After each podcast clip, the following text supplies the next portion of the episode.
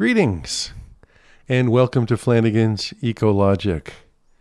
My name is Ted Flanagan. I am your host, and this episode covers EcoNet News, Volume 25, Issue Number 9, September 29th, 2023.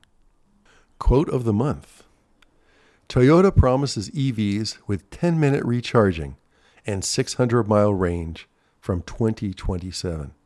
Feature article title Roger Bierman, Carbuzz. Flanagan's Net Positive The End of Range Anxiety.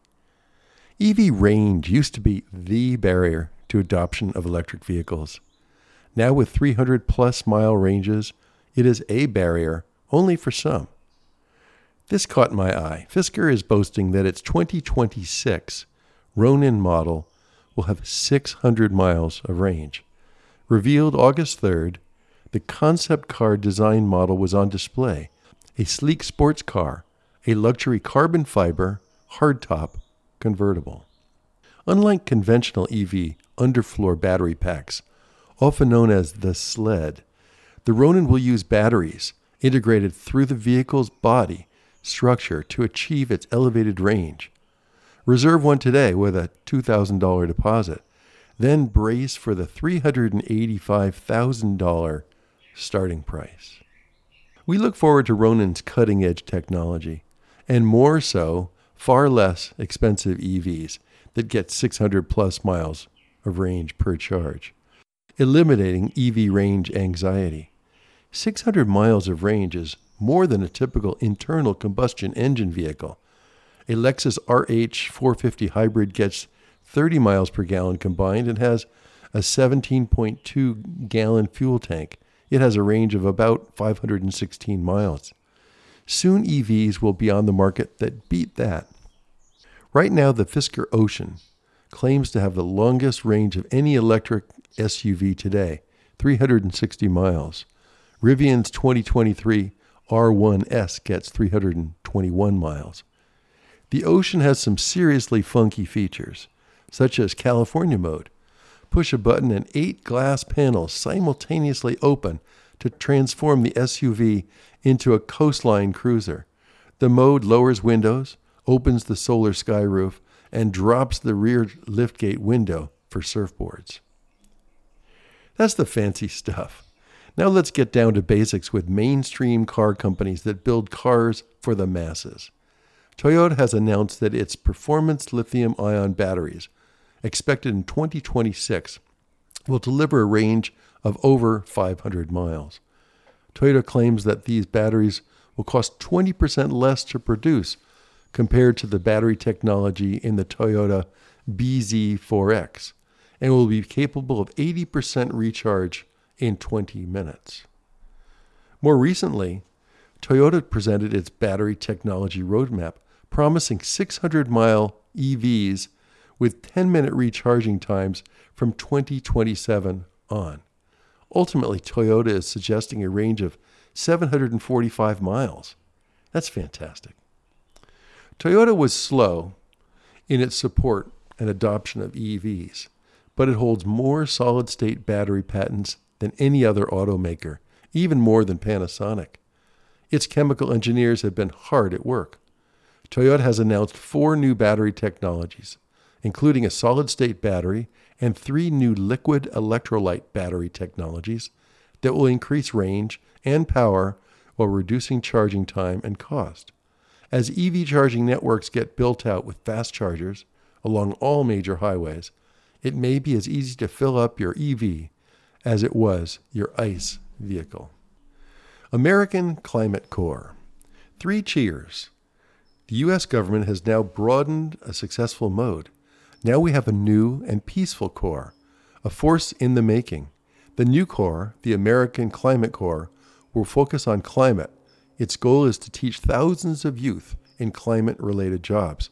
Some consider it a New Deal job creation deal. Its initial sights are on 20,000 students per year, effectively entering careers fighting climate change.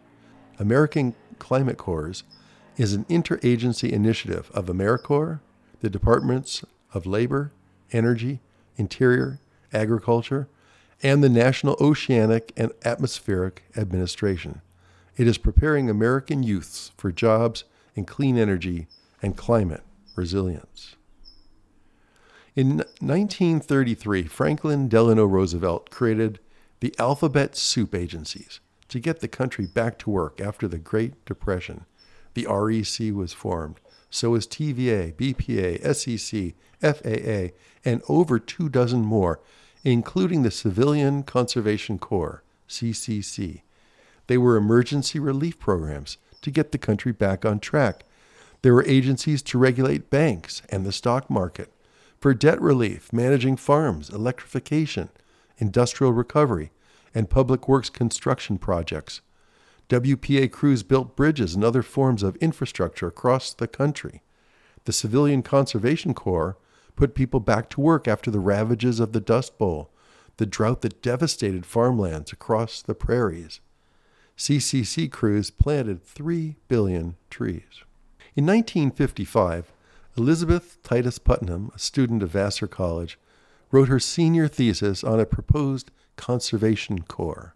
Through connections, she was ushered into the Oval Office to meet with President Eisenhower, who liked her idea for a student conservation program, now the Student Conservation Association, SCA. To this day, it builds the next generation of conservation leaders and engages young people in service. Originally, her idea was to take the burden at national parks of labor intensive jobs such as entrance fee collection and trail work. Today, there are some 4,000 volunteers annually in public lands and urban green spaces, serving more than 500 natural and cultural sites in all 50 states. Since 1957, SCA has had 50,000 plus members around the world. 30 years ago, Bill Clinton signed the National and Community Service Trust Act that formally established AmeriCorps. He said at the time, National service, I hope and pray, will help us strengthen the cords that bind us together as a people. The next year, 20,000 Americans took the pledge to serve. Since then, there have been 1.25 million AmeriCorps members. They have served and mentored millions of students, supported veterans re entering the workplace, rebuilt homes after disasters, helped preserve endangered native languages, and offered pathways and second chances for justice impacted Americans. Now AmeriCorps is being augmented, adapting to today's need, climate leadership and action through the American Climate Corps. Finding synergies with agrivoltaics. Some call it agrisolar, others call it agrivoltaics, and agrophotovoltaics. In any event, this article is about the dual use of land for agriculture and solar production. Lots of American soil and soil worldwide is used for agriculture. Can solar slide in on the use of some of this real estate? Perhaps yes, but sharing sunlight has inherent trade offs, usually a lack of optimization for solar, and in cases, lower crop yields. Two competing uses for the sun's rays of photons one growing food, the other growing electrons, a harvest of photons. A favorable agrivoltaics case is when solar panels can be used to buffer against the sun's most intense rays to help crops below. Cool season plants such as the brassicas like partial shade. Elevated solar arrays can reduce air temperatures and soil evaporation. Agrivoltaics has its roots in many countries around the world. Two Germans wrote an early 1980s academic paper on the field of agrivoltaics. Today, there are a wide variety of agrivoltaic projects around the world, from Croatia to Vietnam, from Japan to Chile. University of California, Davis Department of Agronomy researchers are studying agrivoltaics with alfalfa, sorghum, lettuce, spinach, beets, carrots, chard, radishes, potatoes, arugula, and many more vegetables. UC Davis has a one acre test site with PV and nearly seven acres designated as the control site. Another aspect of agrivoltaics is solar grazing, where livestock graze around panels. Sheep seem to be appreciated for their grazing. I believe it's goats that nibble on electrical wires, chew- chewing wires connecting the arrays. In best cases, livestock naturally mow around the solar structures, reducing mowing costs and emissions, and a win win for solar production and local sheep farmers keen on grazing their flock on fresh grasses. Rockport, Maine is on the map with one of the largest agrivoltaics installations in America, a 4.2 megawatt solar array over wild blueberries. Maine is the world's largest producer of wild blueberries, native to New England and Atlantic Canada. Maine has 36,000 acres in wild blueberry production, much of it in the vast barrens of down east. Bushes also carpet rolling hills along the mid coast. There, the University of Maine's Cooperative Extension is evaluating solar production. Fully 10,608 panels cover 12 acres of south sloping fields that had an existing crop of wild blueberries. Researchers are studying how valuable agricultural land can accommodate both solar installation and crops, easing a tension between these land uses. The racking of panels is four feet above ground on the low side and eight feet on the high side. Some of the panels used are bifacial, allowing for more sunlight to hit the crops and for greater solar production. Wine and CO2. Bloomberg News reports on the connection between champagne and climate. It's the corks. They are rooted in the age old tradition of growing and harvesting cork, a practice that illustrates a form of smart carbon management. Cork oak trees are well managed, long term carbon sinks. Cork oak, Quercus suber, is a medium sized evergreen tree that is the primary source of cork. The tree is native to southwest Europe and northwest Africa in the Mediterranean basin. It is known to endure droughts and to make little demands on soil quality. Cork is made from slabs of bark stripped from cork trees. The cork has many uses, best known for its stoppers for wine and champagne bottles. It was first used by Egyptian and Persians as fishing floats, later by Romans and Greeks for sandals and to seal jars.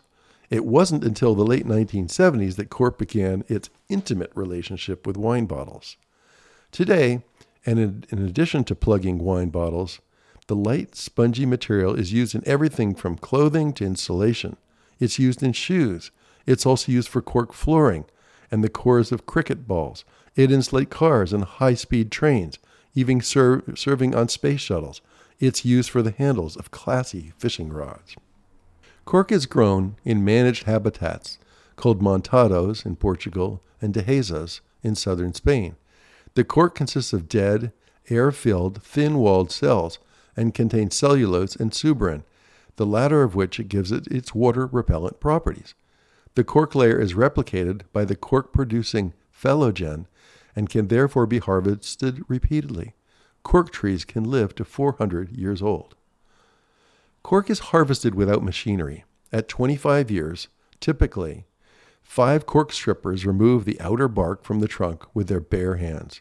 They use specialized skills to harvest bark without inflicting damage to the tree. First, they use their axes to cut deep into the bark.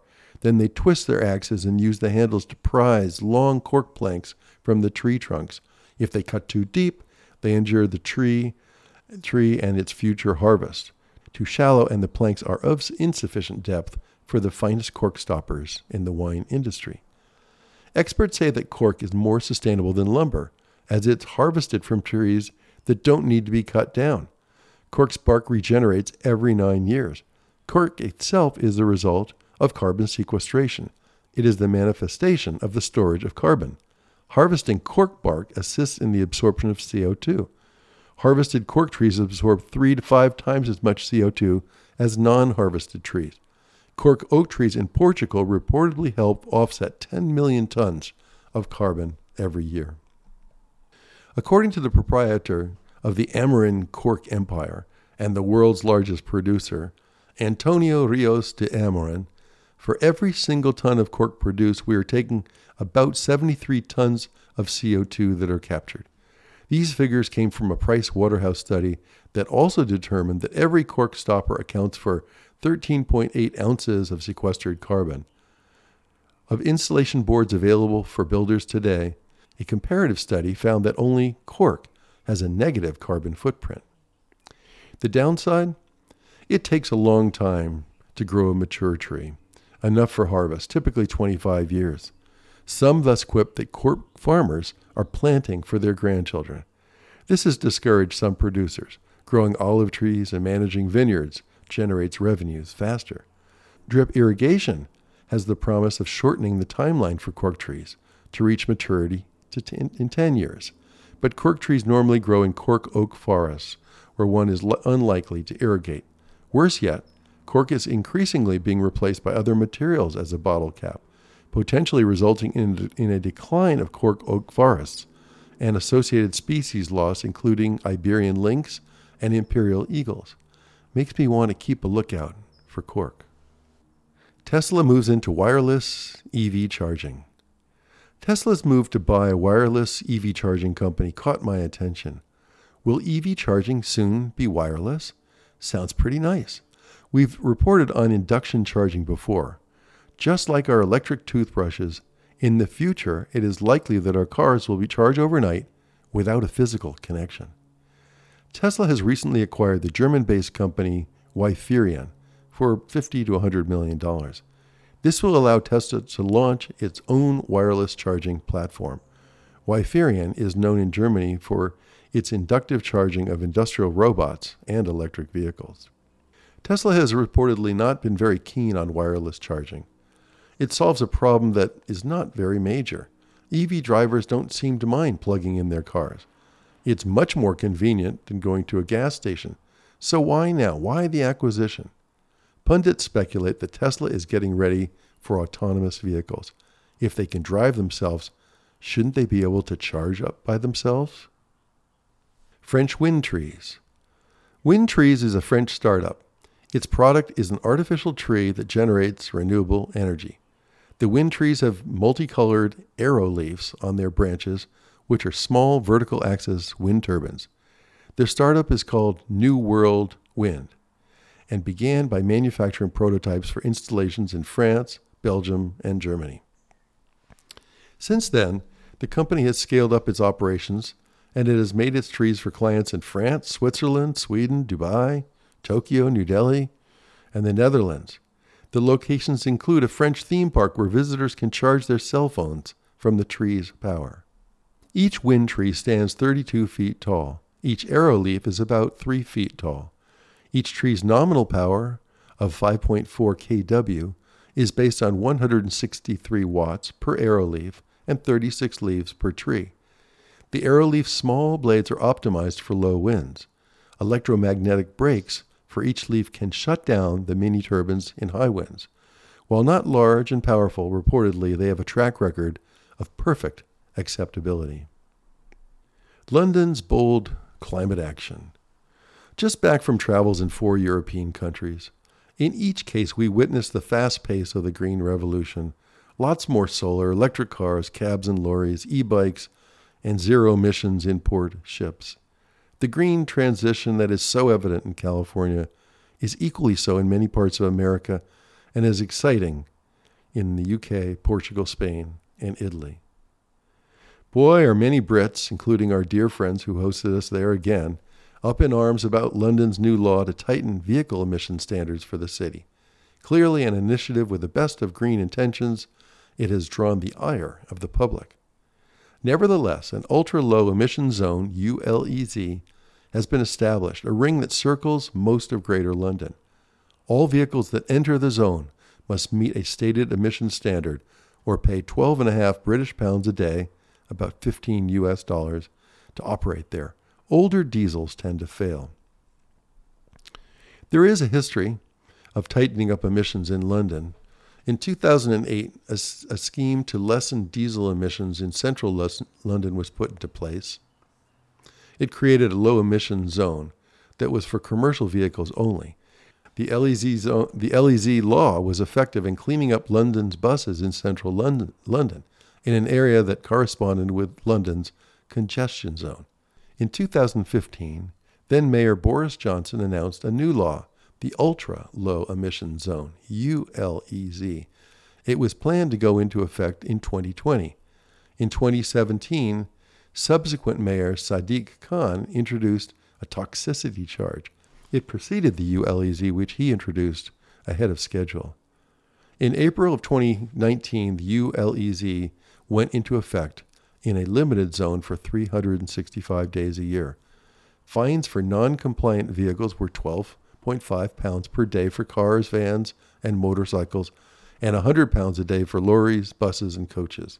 Within a month, the number of the worst polluting vehicles dropped from 35,578 to 26,195.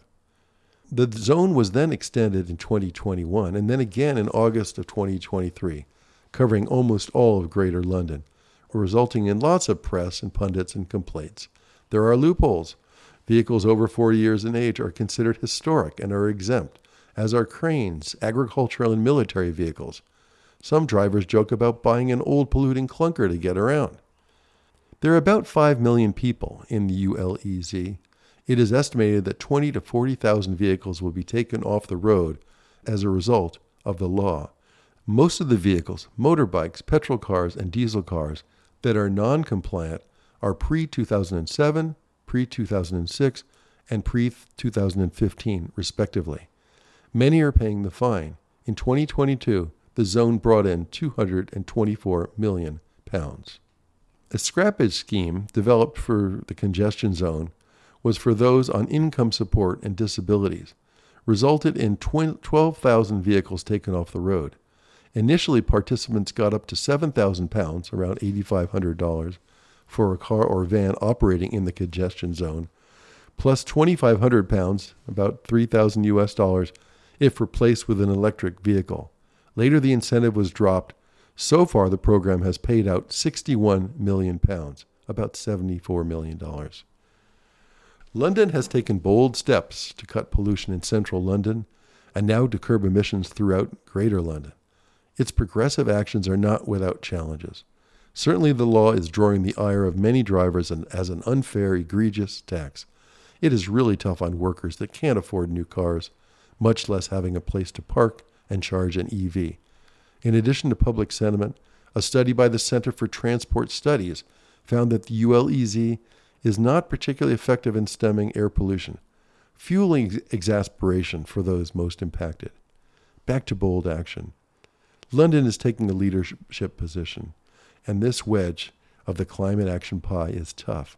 The transition to a clean air fleet is painful. The good news is that the air is cleaner and there are fewer GHG emissions because the most polluting vehicles are being scrapped. That's it. Thanks for listening to Flanagan's Ecologic. We'll see you next time.